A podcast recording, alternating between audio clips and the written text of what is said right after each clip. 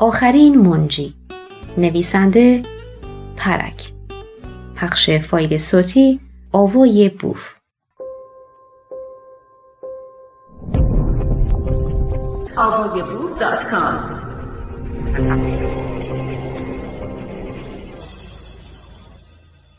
نظریه ولایت فقی چنانچه پیشتر اشاره شد اساس ایدئولوژیک تشیع بر این اصل استوار است. که بعد از درگذشت پیغمبر دنیای اسلام باید توسط جانشین برحقش یعنی علی ابن ابی طالب اداره می‌شد. این ایده بعد از مرگ عثمان به طور جدیتر مطرح شد و همچنین کشته شدن حسین و یارانش در کربلا به این طرز فکر بیشتر دامن زد. بعدها افراد دیگری نیز با اغراض مختلف وارد این حلقه شدند و آن تفکر ابتدایی تشیع که تنها در یک بره مدعی برحق بودن جانشینی شخص علی ابن ابی طالب بود در طول زمان شاخ و برگ های بسیار گرفته و تبدیل به مکتبی با دهها فرقه با دعاوی مختلف گشت. بعدها شیعیان جانشینی پیغمبر را نه فقط شایسته علی بلکه حق مسلم و مورسی فرزندانش نیز قلمداد کرده و برای اثبات دعاوی خود از هیچ کاری از جعل حدیث و غیره دریغ نکردند. البته خود شیعه هم یک جریان فکری متحد و منسجم نبود بلکه هر یک از اهل بیت پیغمبر ردای خلافت را تنها برازنده خود دانسته و هدایت و رهبری دسته ای از شیعیان را بر عهده گرفته بودند. در مجموع شیعیان وقتی نتوانستند کاری از پیش برده و از استرداد خلافت ناامید گشتند مقام امامت را ابدا کرده و آن را در مقابل مقام خلافت برپا کردند و با حدیث سازی برای آن شن و شعونی حتی به مراتب بالاتر از خلافت قائل شدند. به علاوه شیعیان طبق معمول مقام امامت را نیز مورسی کرده و هر فرقه یک سلسله از فرزندان علی را معصوم و مبرا از گناه دانستند. هر یک از این فرقه ها سرانجام در جایی و به دلیلی به بنبست رسیده و مجبور به پایان دادن افسانه امامان معصوم خود شدند. در این میان قصه امامان دنبالدار فرقه اسنا عشری نیز با بیفرزندی امام حسن اسکری به پایان رسید. البته پروژه امامسازی شیعه اسنا عشری همچنان تا مدتها توسط نائبان مهدی فرزند نادیده امام حسن اسکری ادامه داشت که نهایتا با روشن شدن دست نایبان دستگاه فکری شیعیان در قرن پنجم در اطراف طرح مهدویت شکل گرفت که به موجب آن امام دوازدهم هنوز زنده است و به غیبت کبرا رفته و روزی برای نجات بشریت ظهور خواهد کرد.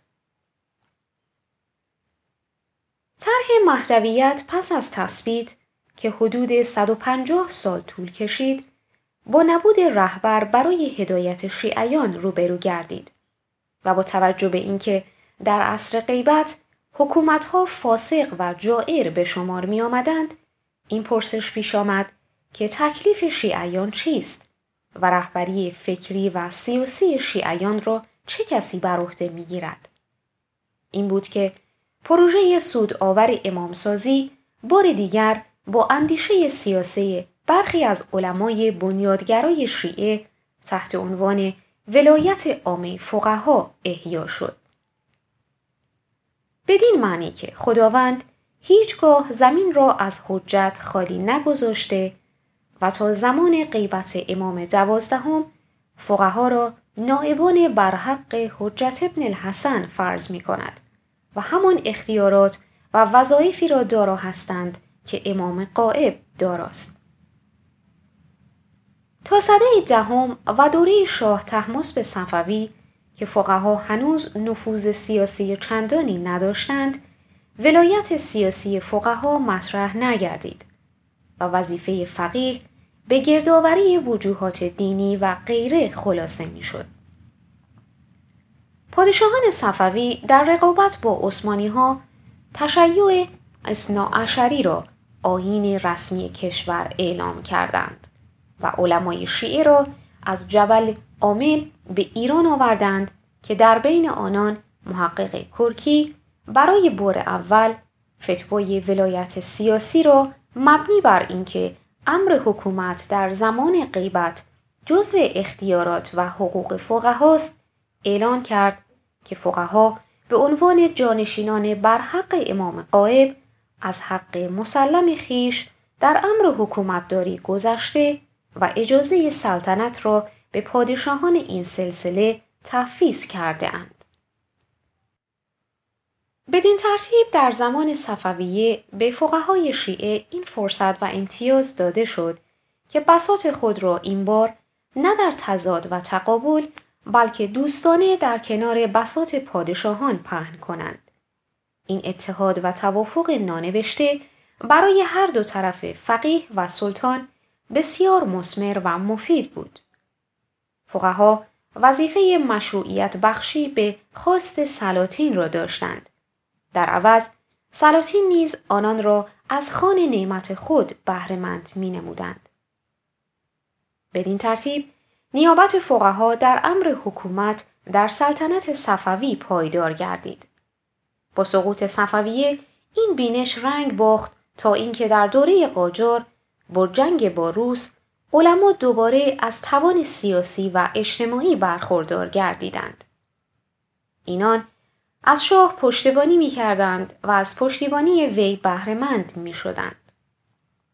در مشروطه شیخ فضلالله نوری بر این باور بود که در نظام مشروعه وی علما در سیاست نقش خواهند داشت اما باور به ولایت فقیه نداشت. مشتهدانی چون ملا احمد نراقی، میرزای قومی و جعفر کاشف القطا نیز موضوع نیابت فقیه عالم را بیان کردند. اما هر سه در این حال عملا با فتح علی شاه رابطه نزدیک داشته و به حکومت وی مشروعیت بخشیدند.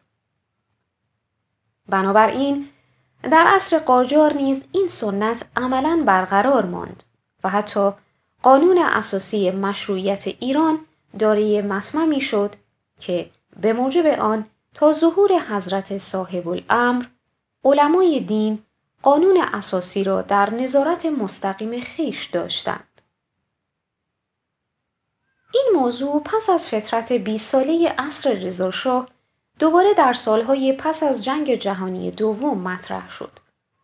با پایان سلطنت دومین پادشاه سلسله پهلوی برای نخستین بار در تاریخ 1400 ساله اسلامی ایران فقهای شیعه مستقیما حکومت را در دست گرفتند و تشکیل اولین حکومت الله در روی زمین را اعلام کردند.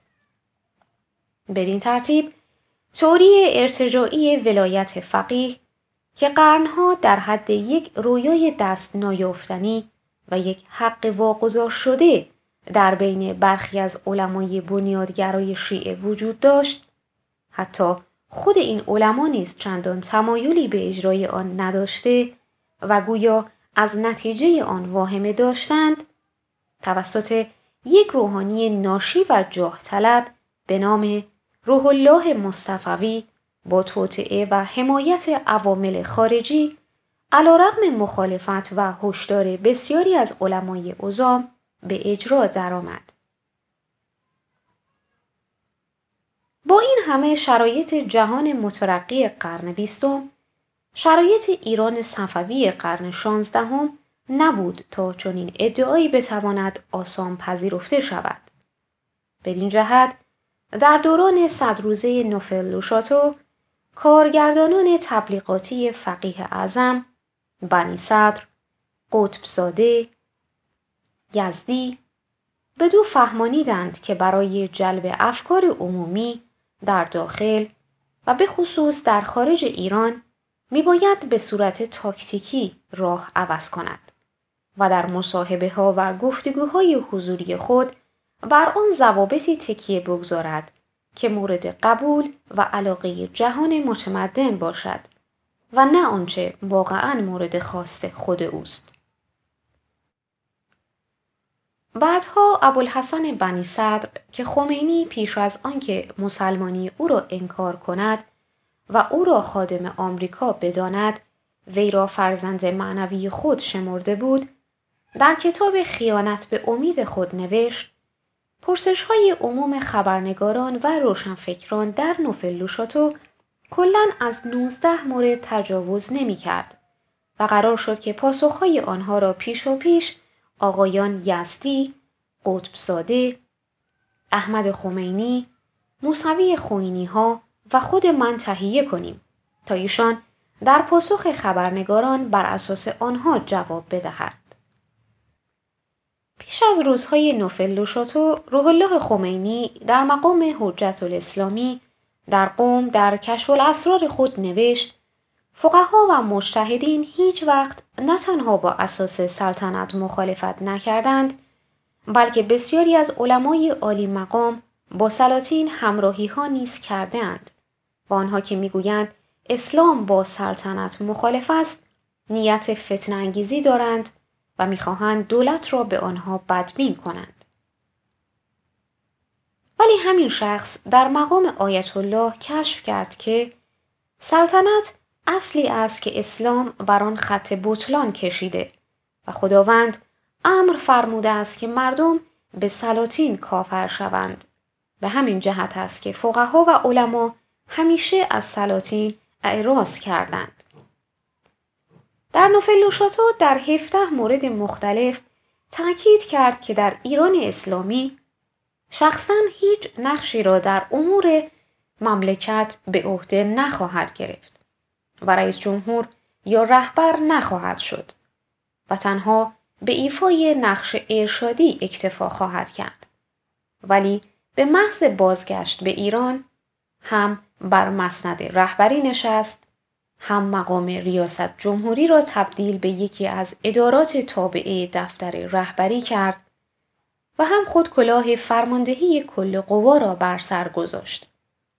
در نوفلوشاتو سیزده بار تصریح کرد که در ایران اسلامی روحانیون خودشان هیچ یک از منصبهای حکومتی را عهدهدار نخواهند شد و نقش آنان نیز مانند نقش خود او صرفا نقشی ارشادی خواهد بود.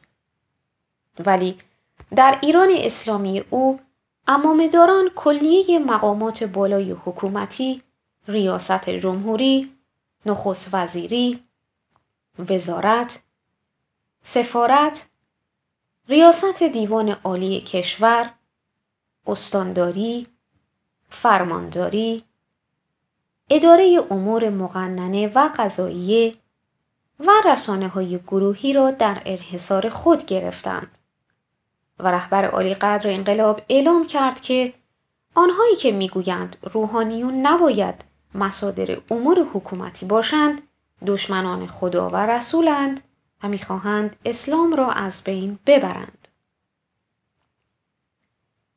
ایران تنها کشوری است که به طور رسمی قانون اساسی کنونی خود در یک رژیم قیومیت قانونی به سر می‌برد و بنیانگذار این رژیم خود تصریح کرده است که این قیومیت قیومیت شرعی قیم بر صغیر است و قیم ملت با قیم سقار از لحاظ وظیفه و موقعیت فرقی ندارد. روح الله خمینی ولایت فقیه و هم او برای اینکه جای شبهی باقی نماند لزوم این قیومیت را چنین توجیه کرده است که مردم جاهل و ناقص و ناکاملند و نیازمند کمالند و شرعا احتیاج به قیم دارند. همچنین فرضیه پرداز بزرگ ولایت فقیه و روشن فکر نمای محبوب و پرآوازه دنیای اسلام علی شریعتی در کتاب امت و امامت در همین باره نوشته است جهل توده های عوام مقلد و منحت بندواری را به یک شکم آبگوشت به هر که بانی شود اهدا می کنند و این رأی آنان در ردیف آراء رأسها یعنی الاغها و گاو هاست. نمی‌توان ملاک گزینش رهبری باشد. امامت باید بر اساس ایدئولوژی الهی انتخاب شود. علی شریعتی امت و امامت. علی شریعتی در جای دیگر نوشته حساب وجود امت مستلزم روحی است به نام امام و انسانی که امام خود را نمی‌شناسد به مسابه گوسفندی است که چوپان خود را گم کرده باشد. علی شریعتی یک حزب تمام. نظریه قرون وسطایی ولایت مطلقه فقیه برای جانشین امام قائب در واقع همان ویژگی ها و حقوقی را قائل می شود که برای امام معصوم قائل است و به آنان قدرت و اجازه تصرف در نفوس و اعراض در اموال مسلمین می دهد. یعنی رهبری مطلق، مقدس و غیر قابل نقدی که اختیار دارد همچون چوپانی سرنوشت سیاسی، اقتصادی، اجتماعی و فرهنگی یک جماعت گوسفند را به طور کامل در دست گیرد و پایه های دیکتاتوریش را بر باورهای دینی بخشی از توده ها و دستگاه های مخوف سرکوبگر و دروغ پرداز استوار سازد. سرانجام بعد از قرنها انتظار دو قطب مخوف دین و قدرت با هم ترکیب گشته و معجونی مقدس و شکست ناپذیر پدید آوردهاند که سیاهترین و فجیعترین دوران تاریخ ایران را رقم زده است. دوره‌ای که تباهی و ویرانیش حتی با بدترین دوره های تاریخ ایران و با جنایات و فجایع عرب و مغول نیز قابل قیاس نیست. به قول معروف مغول بکشت و سکندر بسوخت و عرب قارت کرد. نکرد آنچه که ملا هر سه با هم کرد. یکی از فجیعترین جنایات خمینی در همان آغاز انقلاب در همین راستا و با همین طرز فکر ماجرای حریق سینما ریکس آبادان در تابستان 1357 بود که در آن بیش از 400 زن و مرد و کودک در سالن این سینما زنده زنده در آتش سوختند. زیرا درهای سینما طبق نقشه قبلی بسته شده و از بیرون قفل شده بود و سیمهای تلفن نیز از خارج قطع شده بود. از دیگر جنایات خمینی ترور و اعدام صدها آزادیخواه داخل و خارج کشور برپا کردن جنگ هشت ساله با عراق و به قتلگاه فرستادن بیش از 800 هزار از بهترین و مخلصترین جوانان ایرانی و هدر دادن سرمایه عظیمی از مملکت فرمان قتل عام سراسری هزاران زندانی سیاسی بعد از جنون حاصل از عقب نشینی خفتبار جنگ ایران و عراق که خود آن را به خوردن جام زهر زهرالود تشبیه کرده بود. اعزام صدها هزار نیروهای سرکوبگر نظامی و انتظامی و غیره برای کشتار مردم محرومترین مناطق کشور ترکمن صحرا، کردستان، خوزستان و سیستان و بلوچستان اجباری کردن حجاب اسلامی برای تحکیم پایه های حکومت بردهداری خود و حمله به زنان در خیابانها، تجاوز به دختران در زندانها، حمله به روزنامه ها و چاپخانه ها و اشغال آن و نیز ممنوعیت آزادی بیان و قلم انحلال احزاب سیاسی و نهادهای دموکراتیک و دستگیری و شکنجه و اعدام اعضا و فعالین و رهبران آن. حمله به دانشگاه ها و بستن این مراکز علم و دانش و سازماندهی انقلاب فرهنگی با سرکوب و پاکسازی دانشجویان و اساتید سکولار و همچنین چپ و نیز اسلامی کردن دروس و فضای دانشگاه ها و صدها جنایتی که همچنین توسط ولی فقیه منتخب او صورت گرفته و می‌گیرد. رهبری خامنه ای با ترور بزرگ رستوران میکنوس در خارج کشور آغاز شد که طی آن چندین تن از سران آزادیخواه کرد به قتل رسیدند. با توطعه به در انداختن اتوبوس هنرمندان ادامه پیدا کرد. با قتلهای زنجیره‌ای سازمان یافت. کار به حمله به خوابگاه دانشجویان و کشتن و از بالای ساختمان به پایین پرتاب کردن آنان کشید و سرانجام نیز با کودتای 22 خرداد علیه رأی مردم و به خیابان کشاندن چماقداران و پاسداران و بسیج و فجایع ننگین کهریزک ادامه یافت. همچنین کشتار و ترور دهها دانشمند و نخبه هسته‌ای بعد از لو رفتن روز مخوف رژیم فاشیسم ایران تجاوز و آزار جنسی زندانیان سیاسی. اسید پاشی به صورت دختران بدهجاب. احداث فهاشخانه های رسمی در مشهد برای زائران عراقی. اعزام هزاران بسیجی دستآموز به مسلگاه های بشار اسد با عنوان دفاع از حرم تنها گوشه از جنایات رهبر دیکتاتور ایران است. در عرصه اقتصادی نیز رهبری خامنه ای به وسیع ترین و گسترده ترین فسادها و دزدیها انجامید. شریک کردن سپاه و فرماندهان آن در امور اقتصادی و قارت ثروت ملی، راه اندازی اسکله های قاچاق، جنگ بر سر خصوصی سازی ها و تکه تکه کردن صنایع و تقسیم قنایم تکیه به حزب معتلفه و سپردن امور صادرات و واردات کشور به دست این حزب اختلاس 123 میلیارد تومانی که سرانجام آن به اختلاس 3000 میلیارد تومانی کشید. صرف میلیاردها دلار از سرمایه مردمی که در غنیترین کشور دنیا به نان شب خود محتاجند برای تحقق بخشیدن به رویای فاشیستی خود یعنی دستیابی به بمب هسته‌ای و نسل کشی و تسخیر دنیا جنایاتی است که جان و مال مردم ایران را پیش از پیش به مخاطره افکنده و جهانیان را علیه این زحاک ماردوش خوناشام متحد کرده است. باستاب خون پاک هزاران انسان بیگناه نقاب از چهره پلید این جنایتکار قرن برداشته و چهره کریه وی را به جهانیان منهای ایرانیان شناسانده است. بنا به سخن معروف آبراهام لینکن همه را می توان برای مدتی فریب داد. ای را هم می توان برای همیشه فریفت. اما همه را برای همیشه نمی‌توان فریب داد.